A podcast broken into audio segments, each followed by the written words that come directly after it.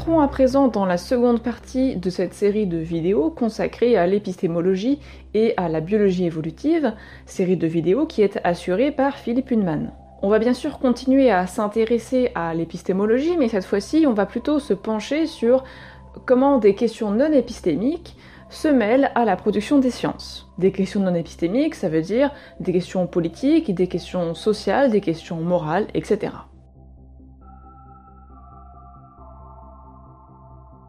On a vu précédemment comment on en vient à considérer une hypothèse comme étant plus sérieuse que d'autres hypothèses pour des raisons qu'on a tendance à considérer comme strictement épistémiques, c'est-à-dire comme relevant de la bonne circonscription des causes qui produisent les phénomènes. Bien définir la cause d'un phénomène, c'est bien expliquer pourquoi il a eu lieu, etc. Dans cette vidéo, on va s'intéresser à savoir comment le non-épistémique s'insinue dans la production des sciences, et si c'est si évident que cela de le dissocier strictement du non-épistémique. On fait généralement une, distinction hein, en philosophie, en épistémologie, donc dans la, théorie de la, en gros de la justification des croyances et des connaissances. On fait une distinction sur ce qui est d'ordre épistémique, c'est-à-dire ce qui relève exclusivement de la connaissance, et ce qui est d'ordre non épistémique, c'est-à-dire ce qui relève euh, d'autres types de justification, par exemple politique, éthique, euh, sociale, tout ce qu'on veut. Il y a d'énormes débats en épistémologie de savoir si les raisons suffisantes pour croire une proposition doivent être purement d'ordre épistémique ou pas. Je ne vais pas rentrer dedans, mais pour vous donner une toute petite idée, par exemple, si euh, il est vrai de dire que euh, si croire que euh, je suis plus intelligent que les autres me fait du bien, il est justifié de croire que je suis plus intelligent que les autres.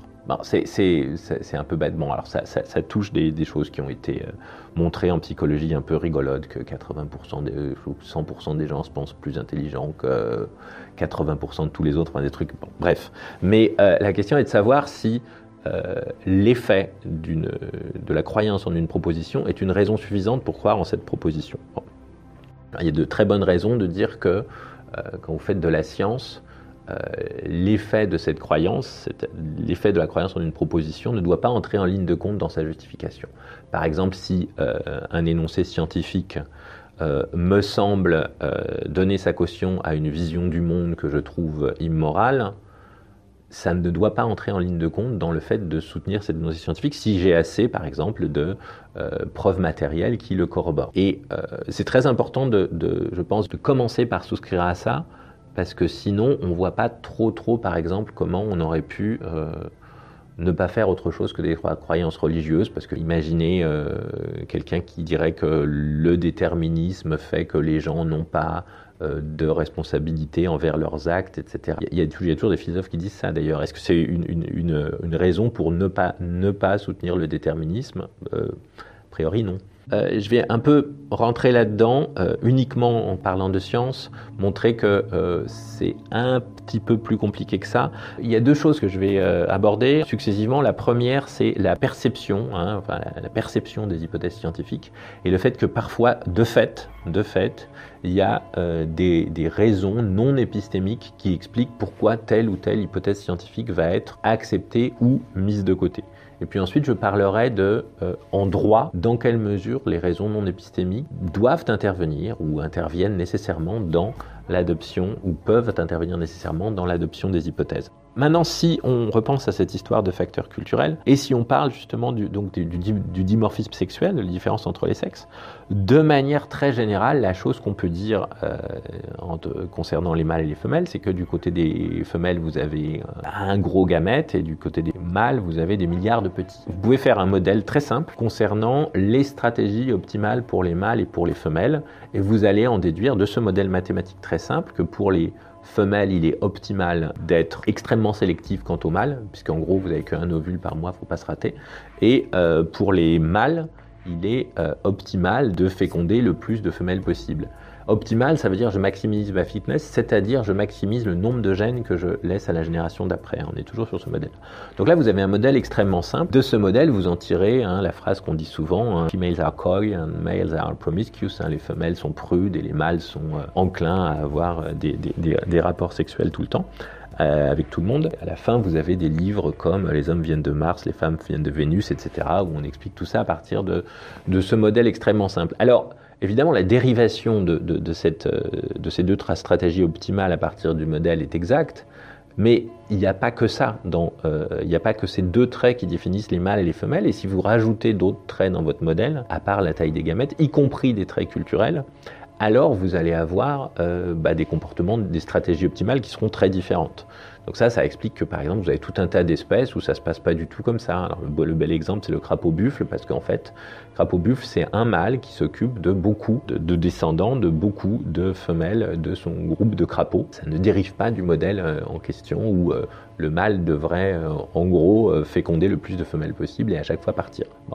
Euh, c'est juste parce que le crapaud buffle, bah, il y a beaucoup de paramètres dans la vie écologique hein, et, génétique dans la vie des crapauds buffles qui font que euh, bah, ce modèle de base dont j'ai parlé est absolument complètement insuffisant. En fait, il est insuffisant pour énormément d'espèces. Dans ces autres paramètres que vous rajoutez, chez les humains, vous avez bien évidemment des facteurs culturels qui rentrent en ligne de compte.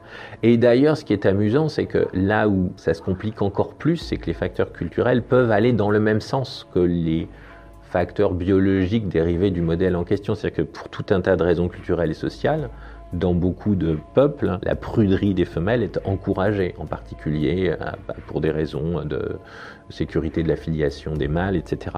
Et ça, c'est des, des, si vous voulez, c'est des facteurs purement culturels, mais qui vont exactement dans le sens où va le modèle fruste euh, du gros gamète de la femelle et de plein de petits gamètes du mâle, et donc euh, des, des, femelles prudes. Vous avez un cas où il y a des facteurs culturels qui vont exactement dans le même sens que certains facteurs biologiques. Et c'est pour ça que c'est relativement difficile à expliquer qu'est-ce qui euh, joue le rôle causal majeur. Pour ce qui est donc de la biologie évolutive et des raisons non épistémiques de l'entendre, de l'évaluer, de l'apprécier et de rejeter certaines hypothèses ou de les accepter, je pense que euh, le rôle des facteurs culturels dans les pressions de sélection, c'est quelque chose qui joue un rôle intéressant. La plupart des hypothèses euh, de biologie évolutive font pas trop trop exception de, de facteurs culturels. D'abord parce que la plupart concernent pas spécialement les humains. Ensuite parce que on a tendance à vouloir séparer euh, de manière un peu drastique le naturel du social ou du culturel, et que donc les causes de l'un ne euh, devraient pas interagir dans l'autre. Donc,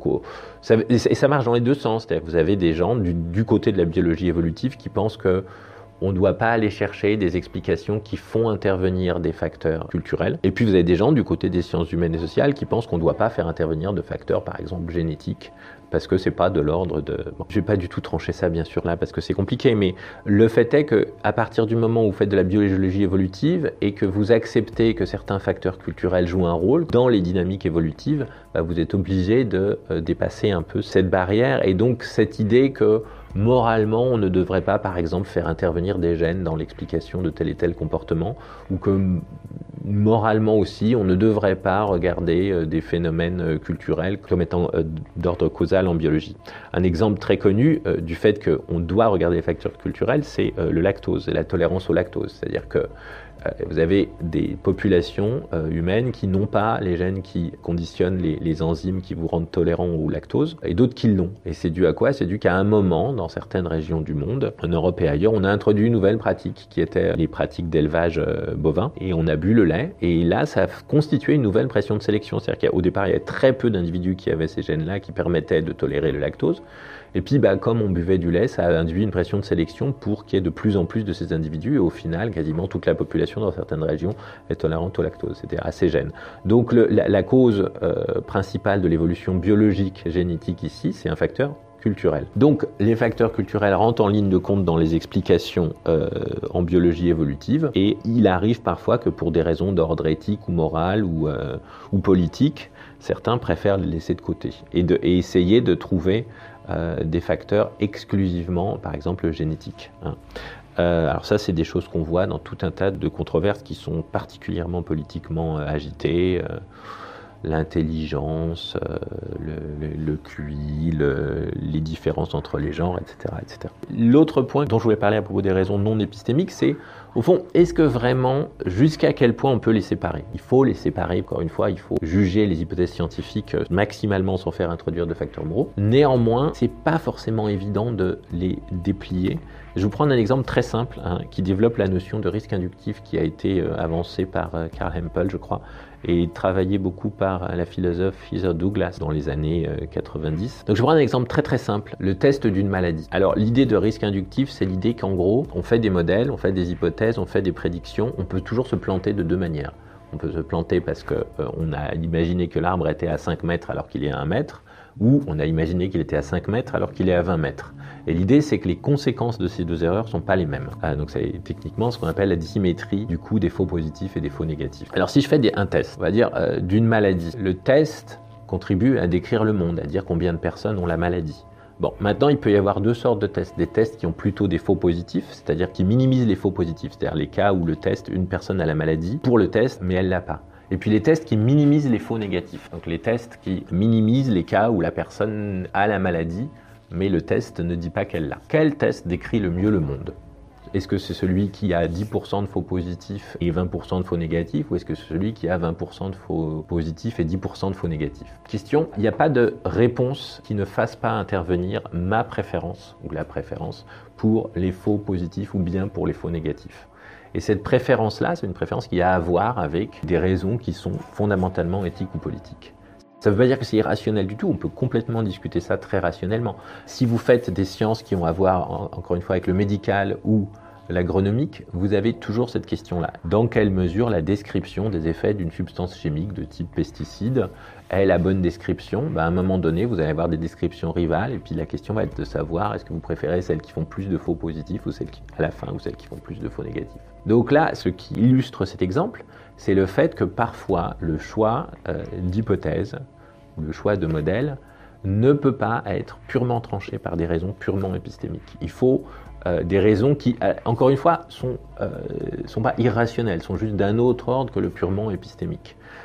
des raisons de type politique ou éthique sur le type de description du monde qu'on va préférer. Si on prend effectivement un exemple de type science environnementale, hein, on imagine maintenant qu'on se trouve avec deux modèles qui sont corroborés de manière égale par toutes les données qu'on a. Un modèle qui nous dit que dans 50 ans, la Terre va augmenter en température moyenne de 1 degré et un modèle qui nous dit que dans 50 ans, la Terre va augmenter en température moyenne de 4 degrés. Lequel prendre? À supposer qu'il faille en prendre un. Je laisse de côté le fait qu'en général, on va dire justement, il y a plusieurs scénarios, etc. Donc euh, c'est même pour ça qu'on a inventé la notion de scénario. Mais à supposer qu'on puisse en prendre un, lequel est-il raisonnable de prendre? Bah, Il est raisonnable de prendre celui qui nous dit que dans 50 ans, on va, on, va avoir 4 degrés de plus, parce que le faux négatif, c'est-à-dire penser que la Terre va aller bien alors qu'elle va brûler, est plus coûteux que le faux euh, positif, c'est-à-dire penser que la Terre va brûler alors qu'elle va aller bien. Donc ça, c'est un cas comme la plupart des, sciences, euh, encore une fois, environnementales, agronomiques ou médicales le rencontrent tous les jours, où euh, bah, on a, des, raisons d'ordre non épistémique qui interviennent et euh, on pourrait probablement en trouver en physique ou même en physique fondamentale. Alors là, ça fait entrer en, en ligne de compte en fait d'autres types de raisons non épistémiques qui tiennent au fait qu'on euh, est en ressources cognitives, ressources financières finies et que donc à un moment donné, la question, si vous voulez, je vais reprendre mon parallèle de la du jugement. Vous avez un, cas où quelqu'un est accusé, bon, vous avez euh, les, pièces, les, éléments de l'accusation sont démontés les uns après les autres, etc. Mais bon, on n'a pas interrogé tous les témoins. Mais il y en a qui vivent, euh, on, ne sait où, il y en a qui... La question est, euh, est-ce qu'on va pousser l'investigation encore et encore et encore ou pas? Je pense qu'il est, raisonnable de dire que ce n'est pas des raisons purement épistémiques, ça va être des choses du genre, bon, euh, là ça va nous prendre encore 10 ans ou 20 ans, on ne sait même pas où sont les gens, etc. etc. C'est un premier point. Le second point, c'est que bah, il vaut mieux un coupable, dit coupable en liberté qu'un innocent en prison, ce qui est aussi une thèse éthique. Donc on ne va pas pousser l'investigation de euh, encore et encore et encore pour essayer de voir si la personne en question n'est pas coupable. Hein, donc l'intrication est, très serrée. Hein. Encore une fois, il y a beaucoup de philosophes qui ne seraient pas d'accord avec ce que je dis, mais entre les raisons purement épistémiques et les raisons non épistémiques. Mais il me semble que dans, beaucoup de cas, euh, euh, oui, c'est c'est ça, qui est en jeu. Et donc pour ce qui est des sciences très fondamentales comme la, physique, si vous voulez décider ultimement euh, de la validité du modèle standard de l'astrophysique, il faut faire une expérience qui coûte le PIB de euh, la Terre. Qu'est-ce que vous faites? Encore une fois, c'est une raison non épistémique de ne pas poursuivre l'expérience, et donc, euh, parce que cette expérience, c'est une expérience qui serait nécessaire pour corroborer totalement le modèle standard de la physique, ou maximalement, etc. Voilà, c'est juste des, exemples un peu comme ça, hein, mais c'est pour donner une idée de, de, ce qui se joue, et du fait qu'il est assez naïf de dire qu'il y a euh, ce qui est épistémique d'un côté et ce qui a rien à voir avec l'épistémique de l'autre, même si euh, il ne faut pas non plus dire que c'est des trucs complètement confondus et confondre la science dans l'idéologie ou dans la morale. Il y a une ligne très difficile à avoir là en fait. C'est tout pour cette troisième vidéo. Je vous invite à continuer votre visionnage en poursuivant par la quatrième vidéo. Dans cette vidéo-là, qui sera aussi la dernière, on va revenir notamment sur euh, l'hypothèse de Priscille Touraille sur le dimorphisme sexuel de taille chez les humains. Et on va s'intéresser plus précisément à sa réception. A très vite.